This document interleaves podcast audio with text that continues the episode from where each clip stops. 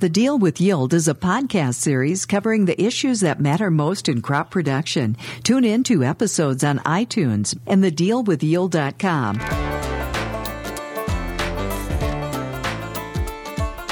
Welcome to the Deal with Yield with our host Kyle Reiner, WinField United Master Agronomy Advisor, and Joel Wipperfurth, WinField United Ag Technology Applications Lead. There has been a lot of coverage and scrutiny of dicamba and the Roundup Ready Xtend crop system this past year. Joel, when all is said and done, how did this technology actually perform? Well, I think there's a lot of opinions out there on how this technology performed. And certainly as you evaluate the people who are putting input on the performance of it, there's people out there who maybe had their soybeans damaged by dicamba from drift. Maybe they did it to themselves. Maybe it was in their own tank. And maybe they're on the other side of the fence where they used the Xtend soybean platform because they had Roundup resistant weeds or had other herbicide resistant weeds out there and they had good performance. So I think a little bit of, you know, how did it perform comes on the place of how you experienced it. And I think that's one of the conversations we want to get into today is how different people experienced it, but also leading to the facts and the things that they can change about how they experienced it. I think that's some of the stuff that, you know, Kyle had some good experiences this year on how people uh, got a hold of uh, some weeds that have been tough in the past and also had some challenges. I think some of the biggest challenges in the space, like Joe alluded to earlier, is is you got the human element, right? As far as growers and retailers and, and everybody else that had not been accustomed to using the chemistry, such a little bit goes a long ways. And everybody threw darts at it must be dicamba drift. Some cases I know that the guys didn't get some of their pre emergent corn herbicide out and they left a little bit in the bottom. Didn't think it was going to, you know, and some of it was a Stinger, a Stinger problem, a different herbicide in general. But the darts get thrown at the dicamba. To everybody, when you drive by at 60 miles an hour, you can see cupping. They must say, "Oh, it's going to be bad. That yield's really going to be bad." Not all cases to where it, got cupped was a deficiency on, on yield. Some cases there was as we look at some of the different claims that were out there and some of the different environments that it went into, there's different formulations of the dicamba product out there, and, and certainly there's a generational issue that went on with uh, with people using older formulations of the chemistry, and those older formulations didn't have the technology in them to reduce some of the volatilization. So I know that types of and formulations was one of the issues out there. I don't know if you experienced any of that. Yeah, there's a few of them. Now the new formulation of XtendiMax is 90% less volatile than the old Clarity. And people just say, "Well, it's the same stuff, different jug. It's it's all going to work." Well, that's not the case. It's not the case. Labels have changed. Active ingredients have changed. There's different products that are put in products to help volatilization and so forth. So back in 1967, I believe, is when dicamba was first introduced, and and these some of these generations are out there saying, "Well, look, I sprayed it and it killed everything." This year we had some weather that came in that got a little cool, a lot of cloud cover, and, and we didn't get some of the kill that, that some of these guys expected that that they remember it 50 years ago or or 40 years ago. So it was kind of a little bit of a learning curve for everybody to figure out. For one thing, just making sure your tank's cleaned out. Secondly, make sure your wind speed's right, ground speed, your height of your boom, all that stuff. So it's new. Yeah, you know, before we even get into the, some of the formulation stuff, this represents one of the first labels that was so dynamic in the information going out and, and the restrictions around it this label is almost a living document of best management practices to help keep a pesticide on target. And, you know, I, I remember last spring, Kyle and I were recording a, a, Deal with Yield podcast, and we said some things about dicamba, about, you know, what the current regulations were. And within three days of us putting that out there digitally, all of a sudden the regulations were a little different and there was new products added to the label. And so I think the product label, this is one of the first times that how dynamic this product is from the things that are allowed to be sprayed on the label to the label changes and even the wind speed. How often have you ever seen the wind speed change on a label requirement? Uh, there's a lot of eyes on this specifically, and wind speed is usually not one of them that's brought up. Sensitive crops always is. Uh, some buffers and stuff like that are. But but wind speed usually once it's uh, it's written down, it usually doesn't change within a year. Yeah. So I remember on the uh, pesticide applicators exam that you took when you were an intern. Well, I took it when I was an intern. I passed it on the first time. What did you get? I don't remember. That's a long time ago. I got a 99, just for the record. I missed one question. Do you know what question I missed? He's lying. That's not true. The question that I missed was what is the ideal wind speed to spray at? And one of the options was 0 to 10, and the other option was 3 to 10, and then the other one was like something ridiculous, like 5 to 20 or 5 to 30, right? And so you go, well, obviously the two that are really high are bad. But wouldn't you rather have no wind speed at all? And that was the one question that I got wrong. And if you think about it, it'd be better to have a three mile an hour wind so that at least you know where the product might be moving to. So that was, you know, if, if anybody's taking that pesticide applicators exam and you want to get that 100, make sure you study that question. Wind is always good. Whether you're lighting a fire or you're spraying chemistry out there, you need to know which direction it might potentially move. Yeah, so the, the label requirements continue to evolve, in, including the training that needs to go on for the upcoming season here. And, you know, as we talk about how the thing performed this year, we always try to make those measures proactive in what our learnings were. And so some of the learnings were people didn't necessarily interpret all of the, the things on the label, like uh, using no ammonium sulfate or using a deposition uh, spray drift modifier with the new XtendiMax label or the Engenia label. And so there's going to be a lot of training that comes up around that, but there's a lot of things that need to go right to be successful with this chemistry. And some of those are paying attention to the weather and the wind speeds, but some of those are also about paying attention to what's going in the tank. And that was one of the things that we learned from this year is some of the spray complaints that were out there might not have had a drift control in with them. You've experienced a myriad of drift controls out there, Kyle. What were some of the differences you saw? Well, there was some drift control agents that weren't weren't put on at all. Uh, there's some that were put in some, and then a little bit's good. A lot of bit's got to be better, right? So there's some glugging in on some products out there. Polymer based, obviously, is is a thickener versus some oil based stuff that we were accustomed to from our company. But it all does exactly what it's supposed to do. It's coming through different tips.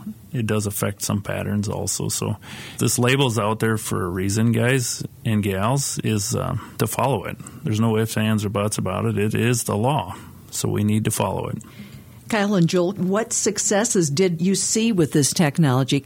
I think some of the successes came in the, the farmers who were out of answers on their old Roundup systems.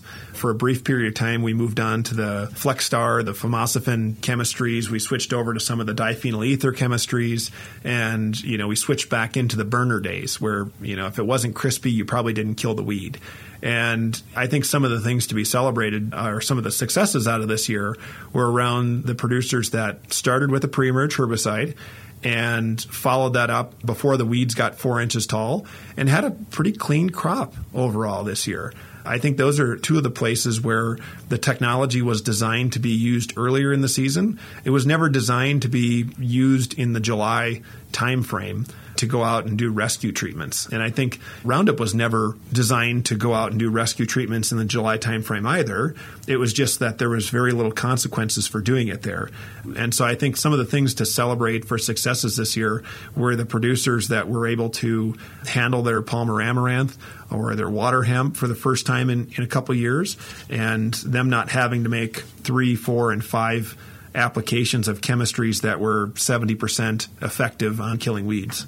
I think one big thing to celebrate in how farmers approached utilizing the Xtend system this year was they actually used it as a system. They layered in multiple modes of action and that's one of the key drivers to lower weed resistance. And as you look at how we launched per se a, a, Roundup system, it was you know use Roundup. It's the only thing you need. It'll do great, and a little good, more might be better. I think that that's one of the major changes as we've looked at the Xtend system launch is there's been a big agronomic focus on the multiple modes of action and layering in pre-emerges. And that's one of the things, you know, we started to see that in some of the uh, premix combinations is that they're actually asking you to do a post-emergent with a layered pre-emergent in them. So as you're going out there and spraying weeds that are two and three inches tall, you're also putting down another timing of residual at that time. And I think that's a completely different system than we ever launched Roundup into. It seems that the genetics on these varieties have kept pace on the overall, keeping in mind that the Xtend soybeans were bred out of a 4.0 maturity. That was where the gene initiation took place. And they used the seed chipper, they used the molecular assisted breeding to bring these out. As with any time you change the trait in a platform, there's always a bottleneck with these. So, you know, what are some of the different agronomics that you saw in your geography this year with the new soybeans? Well, with any soybeans in general, this year was a tough year for white mold. IDC was another one, but white mold was more prevalent this year than it has been in probably 10 years. Just like anything, and I was telling the story earlier today, is it's like a Model T truck coming out or a Model T car, right? Everything's great. It's got the crank up windows. It's got the tires, maybe not as nice as the new tires, but it's a model to run off of. Well, now you got 2017, 2018 cars and trucks. All of a sudden, they got power windows power seats, air conditioned seats. Same thing with, with soybean breeding. You come out with a platform. A couple years later, then you're adding in the rest of the stuff. You got the white mold protection, you got the brown stem rot protection. That all gets coupled in there. So, if you tried some and maybe the white mold got you this year, know that it's all going to be changing year after year. It's going to be like a whole new animal out there. I think as we experienced the transition out of Roundup 1s to Roundup 2s, it was similar in that way that they brought it down from a, a higher maturity. So if you're in a 4.0 maturity, you're probably running the luxury of, of having a few more power windows and air conditioned seats on your soybeans. I think that's how that works now. But more better brown stem rot tolerance, Phytophthora tolerance, that you're experiencing that sooner in those maturities. But again, the purpose of talking about the molecular assisted breeding in this is the speed at which they can get this into a lineup and execute that. And I think that's really one of the advances that maybe we got used to using about five, six years ago. But it's interesting to watch the relaunch of a technology, of a herbicide trait with the molecular assisted breeding. And I think that'll allow us to bring the yield and the agronomic packages all that much faster. Just like corn, year after year, you're getting five to seven bushel better. It'll be no different in, in the soybeans. I think it's huge that you can run the chipper. You can look at it. You can break it down without even planting it. I mean, you know exactly what's in it. And so there's the money that's invested, which is a ton of money in the breeding side of things on both corn and soybeans. You're you're sticking the, the dollars where they need to be, and you're not wasting on something that's never going to be. Yeah, so I think when I look at the advanced breeding of the Xtend trait, way back to 2015, where there was very few varieties on that platform. Our data at that point says that soybean varieties were averaging about 62.4 bushels, followed by the 2016 year launch was 66 and a half bushels. So almost a, a, four bushel gain there. And then the 2017 launch looking at a, a 67 and a half bushel increase. So, you know, certainly within the Xtend soybean varieties, they continue to creep up in yield performance, which is one of the primary things you want to make in your seed selection.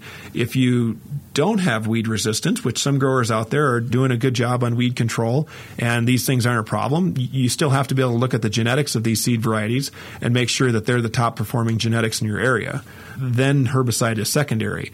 But if you're in the I have water hemp resistant or Palmer amaranth resistance, then herbicide becomes your primary factor. So as we get more and more experience and the bottleneck of breeding this through multiple maturities gets broader and broader, the agronomic packages will suit and meet the needs that come along with the yield. I look back in from 2010 to 2016 we got six years in there, and just looking at the yield results, the entries that were in the answer plot at that time that were 90 bushel or above in 2010 was only 120, which 120 that's a lot. I mean, 90 bushel beans that's a big deal. And now in 2016, after last year's, it was 695 entries that were over 90. So just in those six years, huge, huge results. So the strides are coming just tremendously and know that they're going to be continuing uh, the breeding programs and the beans are just something that we're really starting to break through and, and manage now to where century club or 100 bushel yield clubs is pretty much where people want to be. You've been listening to The Deal with Yield with our hosts Kyle Reiner, Master Agronomy Advisor, and Joel Wipperfurth, Ag Technology Applications Lead. For additional episodes of The Deal with Yield, visit iTunes and thedealwithyield.com.